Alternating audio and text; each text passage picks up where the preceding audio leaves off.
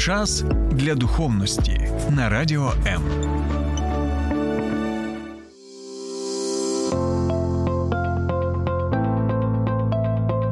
Є погляд об'єктивний, є погляд суб'єктивний, а є біблійний погляд. В ефірі програма «Біблійний погляд» на Радіо М. Вітаємо всіх на хвилях Радіо М. З вами я, Сергій Балаян. Що робити, коли дружина поїхала за кордон і знайшла іншого? Робота важка, платять копійки, періодичні обстріли, негативні новини про те, що відбувається, хтось загинув. Типова ситуація без виходу. Що робити в таких ситуаціях, коли нема вже сенсу жити далі? Що робити? Давайте запитаємо у нашого гостя, у Федора Райчинця, завідувача кафедри богослов'я Української євангельської теологічної семінарії і пастора церкви Віфанія в місті Буча. Пане Федоро, доброго дня, дякую, що завітали до нас. Дякую, що запросили. Таке непросте запитання до вас. Ваш сенс життя, в чому він?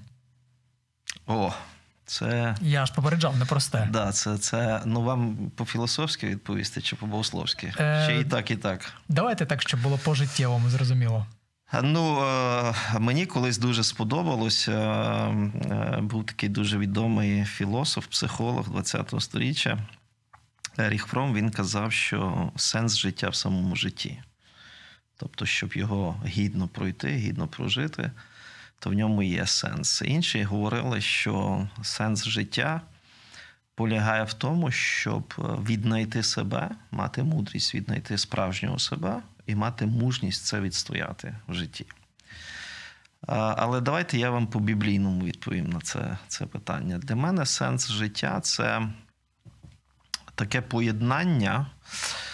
Біблія використовує два цікавих терміни про щастя. Ми ж всі прагнемо щастя, правда? Ми всі хочемо щастя. То є таке загальне поняття щастя, ашер або ашрей, яке відноситься до того, що людина зрозуміла, в чому сенс життя, що її веде в правильному напрямку, тобто до Бога, до Творця, як творіння Боже, як його подоба і образ. І це, коли ви розумієте ось такі загальні напрямки життя, то це вас робить щасливою людиною. Але мені подобається більше інший термін, який говорить про те, як це щастя знаходити в кожному дні, в буденному житті. Не в таких якихось загальних, абстрактних речах, правда? А в буденному житті. І в мене є улюблена книга в Біблії, це книга Еклезіаста, в якій я дуже часто, коли втрачаю основу відчуття під ногами або відчуття сенсу, я звертаюся до цієї книги, хоча для багатьох людей, віруючих, ця книга дуже цинічна. Дозвольте ремарочку, книга Еклезіаста – це книга, написана відомим царем Соломоном Мудрим, одним із найрозумніших, наймудріших царів в світі. Так, і ще одна така ремарочка або дисклеймер, що вона написана вже десь поближче до кінця його життя. Тобто він вже підсумовує, він вже дивиться на життя з перспективи пройденого життя. Він не просто говорить наївно наперед, а він вже, повертаючись назад, каже, ось в чому сенс життя. Він каже, я шукав сенс життя в багатстві. Каже, послухайте, вам говорить сама найбагатша людина на землі. Немає в тому ніякого щастя. Я шукав щастя у владі. Вам пише цар, який мав 100% владу. Немає в цьому ніякого задоволення. Вам пише наймудріша людина на землі. Він каже, такою самотньою людиною, якою вас робить мудрість, не робить вас ніщо в цьому світі. Це при тому, що, якщо я не помиляюсь, у нього було 700 офіційних... Я йду до того. Я думаю, що мудрість якраз там. Мудрість. Потім є ось ця така чоловіча схильність думати, що щастя в жінках. Він каже, вам говорить людина, яка мала 700 дружин і десь 300 наложниць. Як наложниць, українською? Мабуть, так. Служкінь, давай так скажемо. Немає в цьому ніякого щастя. І ось... Це те все, що ми прагнемо і думаємо ілюзорно, що це нам може дати щастя, багатство, влада, мудрість або якісь потаємні познання життя. Або в чоловічому випадку, ми зараз не будемо говорити, що дає щастя жінкам, да? Це завойовувати жінок, да? Завойовувати їх серце, їх розум і так далі. Так ось Соломон каже, що нічого з цього йому не дало щастя або відчуття сенсу життя. І він далі використовує дуже цікавий термін сімха на євриті, що можна перекласти як радість, але що можна також перекласти як щастя. Він каже, справжнє щастя – це отримувати насолоду від того, що ти робиш кожен день. Працюєш? Зроби так, щоб ця праця тобі приносила не тягар, а задоволення. Зробити? Ну, це треба... Якщо от я роблю одну ту ж саму роботу, вже ненавиджу її. Дивіться, це треба повернутися до мого попереднього визначення, що таке, що робить вас щасливим, або що дає вам сенс в житті. Це віднайти себе і робити те, що ваше, а не те, що в тренді, або те, що вам приносить... платять добре, да? Тому що хтось казав так, що щастя, це, вибачте, це з Радянського Союзу, але тим не менш. Щастя в тому, щоб мати роботу. Да? Потім трошки більше щастя, що вам за цю роботу ще й платять. А тотальне щастя – це коли ви робите те, що вам подобається. Тобто, коли ви своє покликання перетворили в професію, і це вам приносить, може бути не багатство, але достатньо, щоб ви жили і ні в чому собі не відмовляли. Але ж тоді життя стане нудним. Ні. Тому що якщо не буде проблем. Ні, якщо... Проблеми будуть. Не думайте, що проблем не буде, тому що я казав, мудрість віднайти своє і мужність – це жити. Ось коли ви будете намагатися жити своє, ось тут у вас буде дуже багато проблем виникати. Тому що, як кажуть психологи, ми народилися людиною, да? Для того, щоб стати особистістю і щоб відстоювати свою індивідуальність. Ось ці три складові. Людина, особистість, індивідуальність. Так ось, коли ви будете в суспільстві відстоювати свою індивідуальність, у вас проблем буде ось так. А індивідуальність ми відстоюємо саме тоді, коли ми живемо своє. Я не дивлюся на Сергія і не заздрю йому, тому що він актор, тому що він ведучий на радіо. Да? Ось, навпаки, я бачу, як цим Сергій може мене збагатити. Сергій дивиться на Федора і не заздрить йому, тому що він там, я не знаю, навчає якісь богословські дисципліни або є пастором церкви. А ми дивимося один на одного, як ті, хто може збагатити і буде на благословіння іншій людині. Якщо я тобі заздрю, то я не тільки не живу своє, я ще й заважаю тобі жити своє. Ось в чому полягає природа заздрості. Тому тут я б сказав так, що сенс життя – це віднайти своє, це те, до чого ви покликані. Ви знаєте, я не дуже схильний вірити статистиці, тому що кажуть, є брехня, є статистика, да? Ось. Але тим не менш, американці люблять все досліджувати. І якщо я не помиляюсь, то вони, опитавши людей в Нью-Йорку, чи люди вважають, що вони живуть своє в житті, що вони на своєму місці, що вони займаються улюбленою справою, вони просто роблять те, що треба, або навіть ще гірше робити, щоб вижити, правда? Ось. То 73% людей відповіли, що вони не живуть своє. Це жахлива статистика. Навіть якщо вона хибна, то вона показує на те, що люди, дуже малий відсоток людей живе своє в цьому житті. Долучайся до Радіо М у соціальних мережах. YouTube-канал, Facebook-сторінка, TikTok, Радіо М, Telegram, Instagram, Радіо М.ua, а також наш сайт radio.m.ua. Радіо М. Завжди поруч. щастя? От ви казали про те, що віднайти її. Це або щастя, або сенс життя. Да? Припустимо... Ну, сенс життя, тому що якщо ти віднайшов сенс життя, то ти щаслива людина. Да. І для мене це як синоніми. Знаєте. Я абсолютно з вами згоден. Припустимо, ситуація, коли от пара, наприклад, з невеличкого там, якогось міста, вона, дружина, втікла за кордон з дітьми, він там залишився один, там обстріли, там щойно була окупація, припустимо, Херсон. Угу. І я сам з Херсона, і тому... І от така банальна ситуація, людина вже не має сенсу жити. Платять копійки, ледве виживає, починає пити, вчинити самогубство страшно, немає сил на це, але й жити нема сенсу. Запитання, віднайти сенс життя, це те, що ми маємо знаходити знов, чи він дається нам звище, згори, Богом при народженні? Як це працює? Ну, повертаємося знову до Еклезіаста. Якщо ви на якомусь етапі життя віднайшли цей великий сенс, чого я це звів до буденності, тобто ви зрозуміли, для чого ви тут, ви зрозуміли, в чому ваше покликання, десь частково ви вважаєте, що ваше покликання – це бути сімейною людиною, тому що я вважаю, що це теж покликання не всім людям. Ну, не всі люди покликані жити сімейність. Є люди, які страждають від того, що вони в сім'ї. Це такий соціальний соціум вам нав'язує те, що якщо ви не в сім'ї, то з вами щось не так. Ну, є багато людей, які, потрапивши в сім'ю, зрозуміли, що щось там не так теж. Що їм тоді робити? Може, їм не треба було взагалі туди потрапляти. Тому, дивіться, ми описали таку складну ситуацію конкретної людини, і ми хочемо з прикладу конкретної людини вивести якісь загальні формули. Да?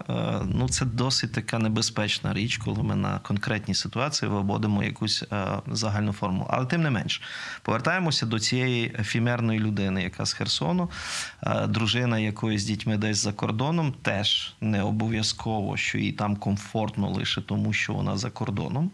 Тому що ми знаємо за ці 1,5 року повномасштабної війни, скільки людей відкрило для себе Європу з іншого боку. Тобто, якщо вони жили тут і вважали, що десь є рай на землі, і найближчий рай на землі – це Європа, да? То потрапивши туди, вони зрозуміли, що цей рай не зовсім виглядає так, як вони собі його уявляли. І я знаю дуже багато вже з мого ближчого кола людей, які забрали своїх дружин, забрали своїх дітей під обстріли, під ракетні обстріли. Тобто вони їх повернули, сплять по ночах в коридорах або в укритті, але вони... Для них сім'я або збереження сім'ї стало настільки важливим або досягло якоїсь такої критичної точки невозврату, да? Тобто коли вже немає повороту назад, що вони вирішили, що хай там буде, що є, але їм разом буде легше проходити ті виклики, які вони наразі проходять, ніж бути розділеними. Тому я не знаю, яка ситуація у цієї конкретної людини. Може, їй треба евакуюватися з Херсону, щоб перестати пити. Або евакуюватися кудись в інше місце і повернути свою дружину і разом проходити ці виклики. Я не знаю, тут треба говорити з конкретною людиною, тому що я дуже не люблю... на якісь неконкретні ситуації давати якісь загальні поради. Ви мені, ну, знаєте, мене часто запитують, ви за розлучення чи проти розлучення? Я кажу, ви мені історію розкажіть, я вам скажу, я за чи я проти. Тому що є ситуації, да, в яких треба радити, щоб люди розлучалися. А є ситуації, де треба робити все те, щоб шлюб якимось чином зберегти. Тому тут є різні ситуації. І на конкретній ситуації треба дивитися, що робити. Якщо ця людина п'є, тому що вона під обстрілами, це одна причина. Якщо ця людина п'є під обстрілами, тому що не може собі сама дати ради, або тому що відсутність її половинки з дітьми десь створює якісь... інші проблеми, то, може, треба шукати... Ви розумієте, диво не станеться. Треба щось зробити для власного щастя. Тому я завжди, коли раджу молодим людям, коли вони вступають в шлюб і є якісь дошлюбні поради, я їм кажу так: якщо ви щастя не несете в сім'ю, воно там нікуди не з'явиться. Дуже багато людей вступає в шлюб хибно, вважаючи, що Сергій має свою дружину зробити щасливою. Сергій не може її зробити щасливою, якщо вона свою частку щастя туди не принесе.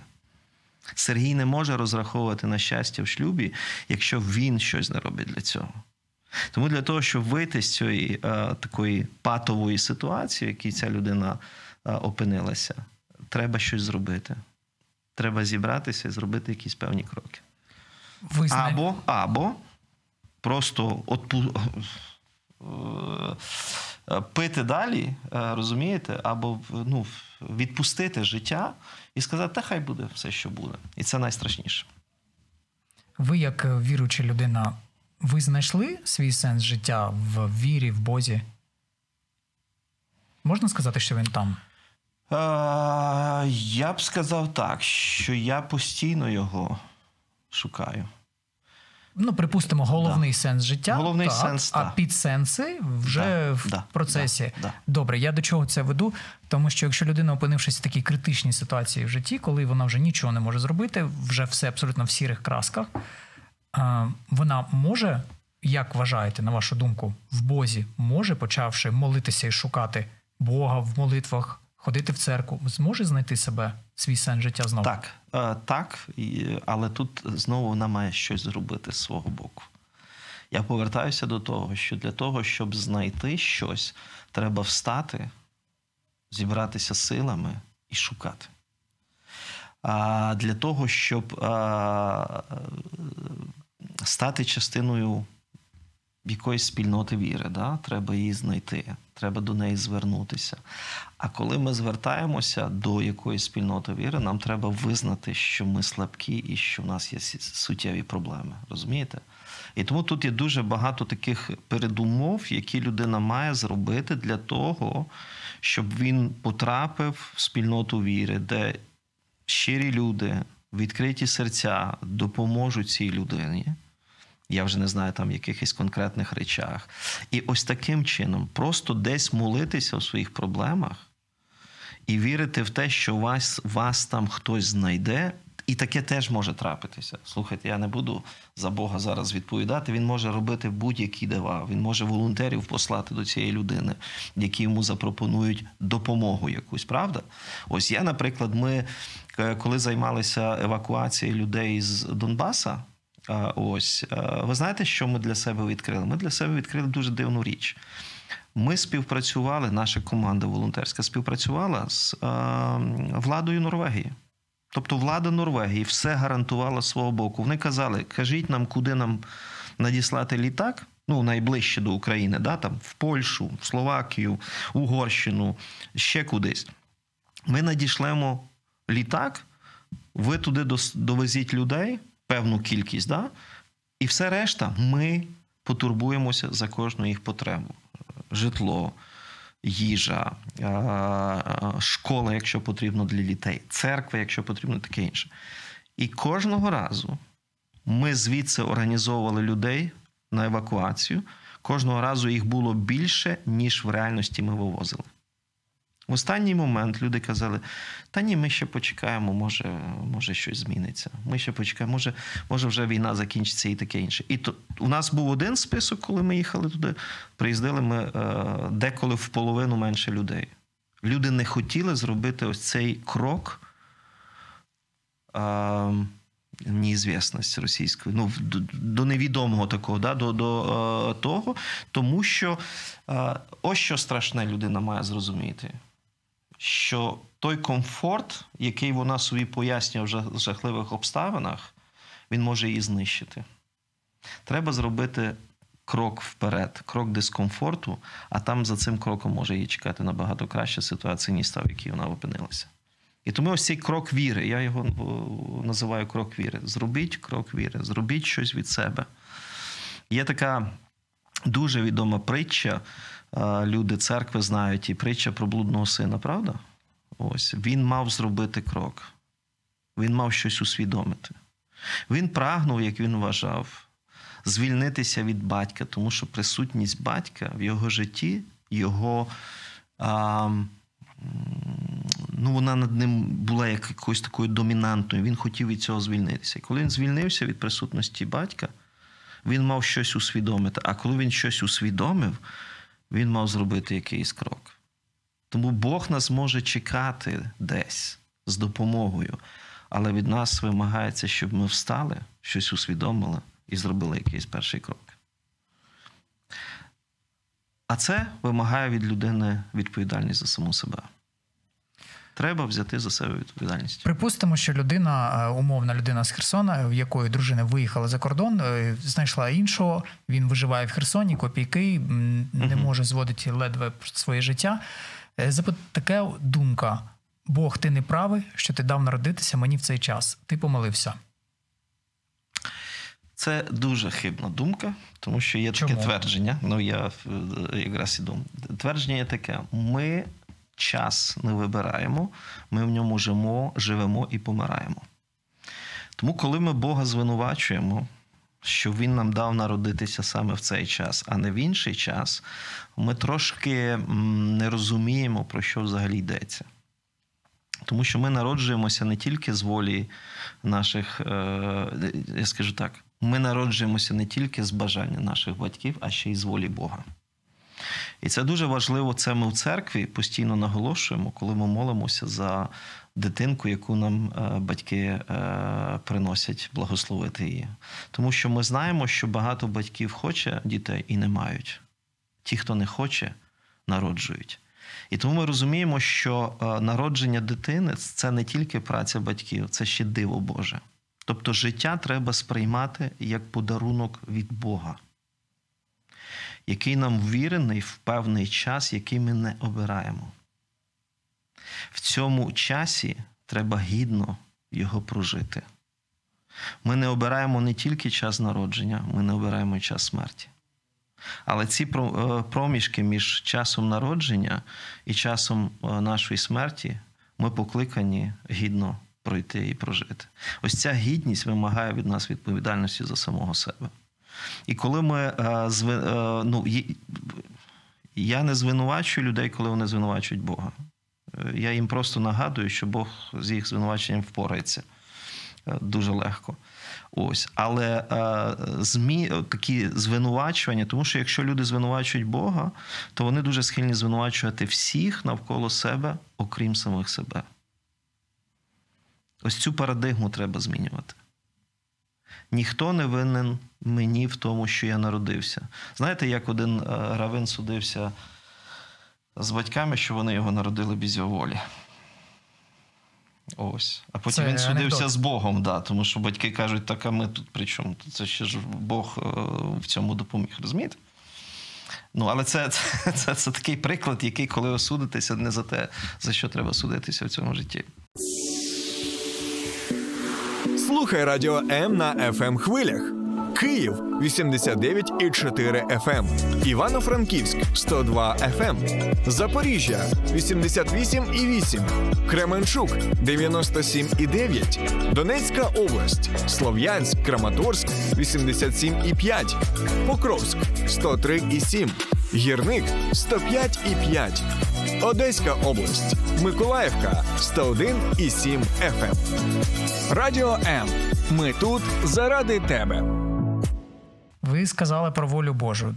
Припустимо, воля Божа для вас, як для віруючої людини, як для того, чиє життя пов'язане з церквою. Зрозуміло. Воля Божа для людини, яка останні 30 років п'є, яка все втратила або наркоманить. Угу. Для нього також є воля Божа? Воля Божа є для всіх людей, які народилися, я вірю, в цей світ, тому що вони народилися як відбиток образу і подоби Божої. А яка вона для нього може бути? Вона для нього точно була не наркоманити 30 років, не пиячити 30 років, а щось зробити, свій внесок для власного розвитку, для радості батьків і для благословення суспільства. Розумієте? Знову я повертаюся до дітей. Коли ми благословляємо дітей, то ми кажемо, що ми благословляємо цю маленьку дитину на радість батькам, на славу Божу і на благословіння суспільства. Кожен з нас народився, я вважаю, і прийшов в цей світ щось зробити для цього світу. Зробити якусь свою контрибуцію, свій вклад. Ось, чи це в акторство, чи це в розвиток радіо, чи це в розвиток богослов'я, чи це в місію церкви, чи це ще щось. Тому що наші професії... Місія – це не приходити і служити в церкві. Місія – це нести світло церкви в ту професію, де ти природньо знаходишся. Тобто ми хибно вважаємо, що ціль життя – це покаятися і прийти в церкву. Ні, ціль життя – це нести те, що тебе церква навчає, в ту сферу життя, в якій ти проводиш найбільше часу. Тобто живи ті цінності, до яких тебе Бог покликав, через церкву, в тій сфері життя. Якщо ти лікар, будь найкращим лікарем. Ти спасай людей. Ти не каліч людей. Якщо ти вчитель, навчай людей чомусь світлому, доброму, вічному. Якщо ти, вибач, водій, то ти вези людей гідно, щоб вони не відчували страху, дискомфорту, щоб вони себе почували в безпеці. От. І так можна йти далі. Якщо ти військовий, не грабуй, не гвалтуй, не мародерствуй, захищай.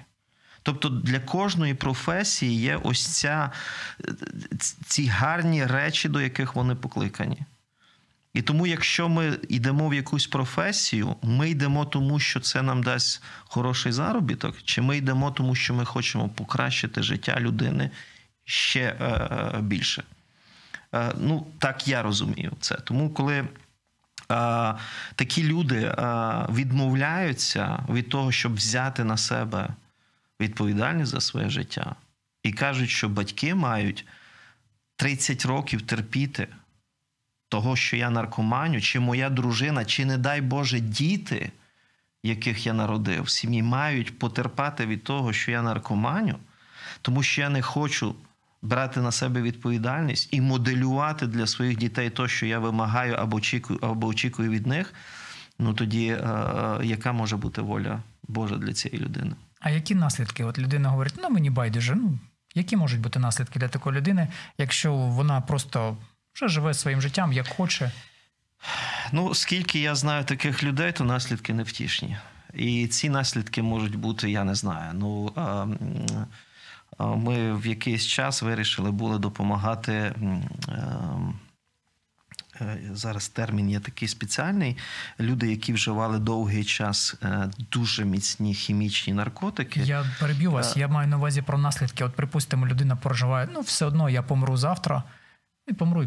І що мені буде далі? Я маю на увазі, чи є якісь наслідки після того, як людина померла? Від фактично вона припиняє своє існування. Нащо тоді було старатися, щось робити? Наслідки 100% є. Ви мене тільки не питайте, які конкретно, тому що я не знаю конкретну людину, я не знаю її життя, я не знаю, що її чекає в тому потойбічному світі.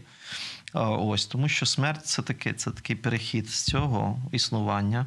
Є таке гарне українське слово «потойбіччя», російське або старослов'янське слово «пакібитіє».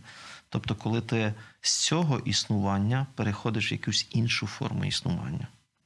Але це так звучить якось абстрактно, знаєте, іначе як якась матерія. Ви маєте на увазі про те, що людина прям переходить, ти жива істота, переходиш з одного в інше, водночас як тіло помирає.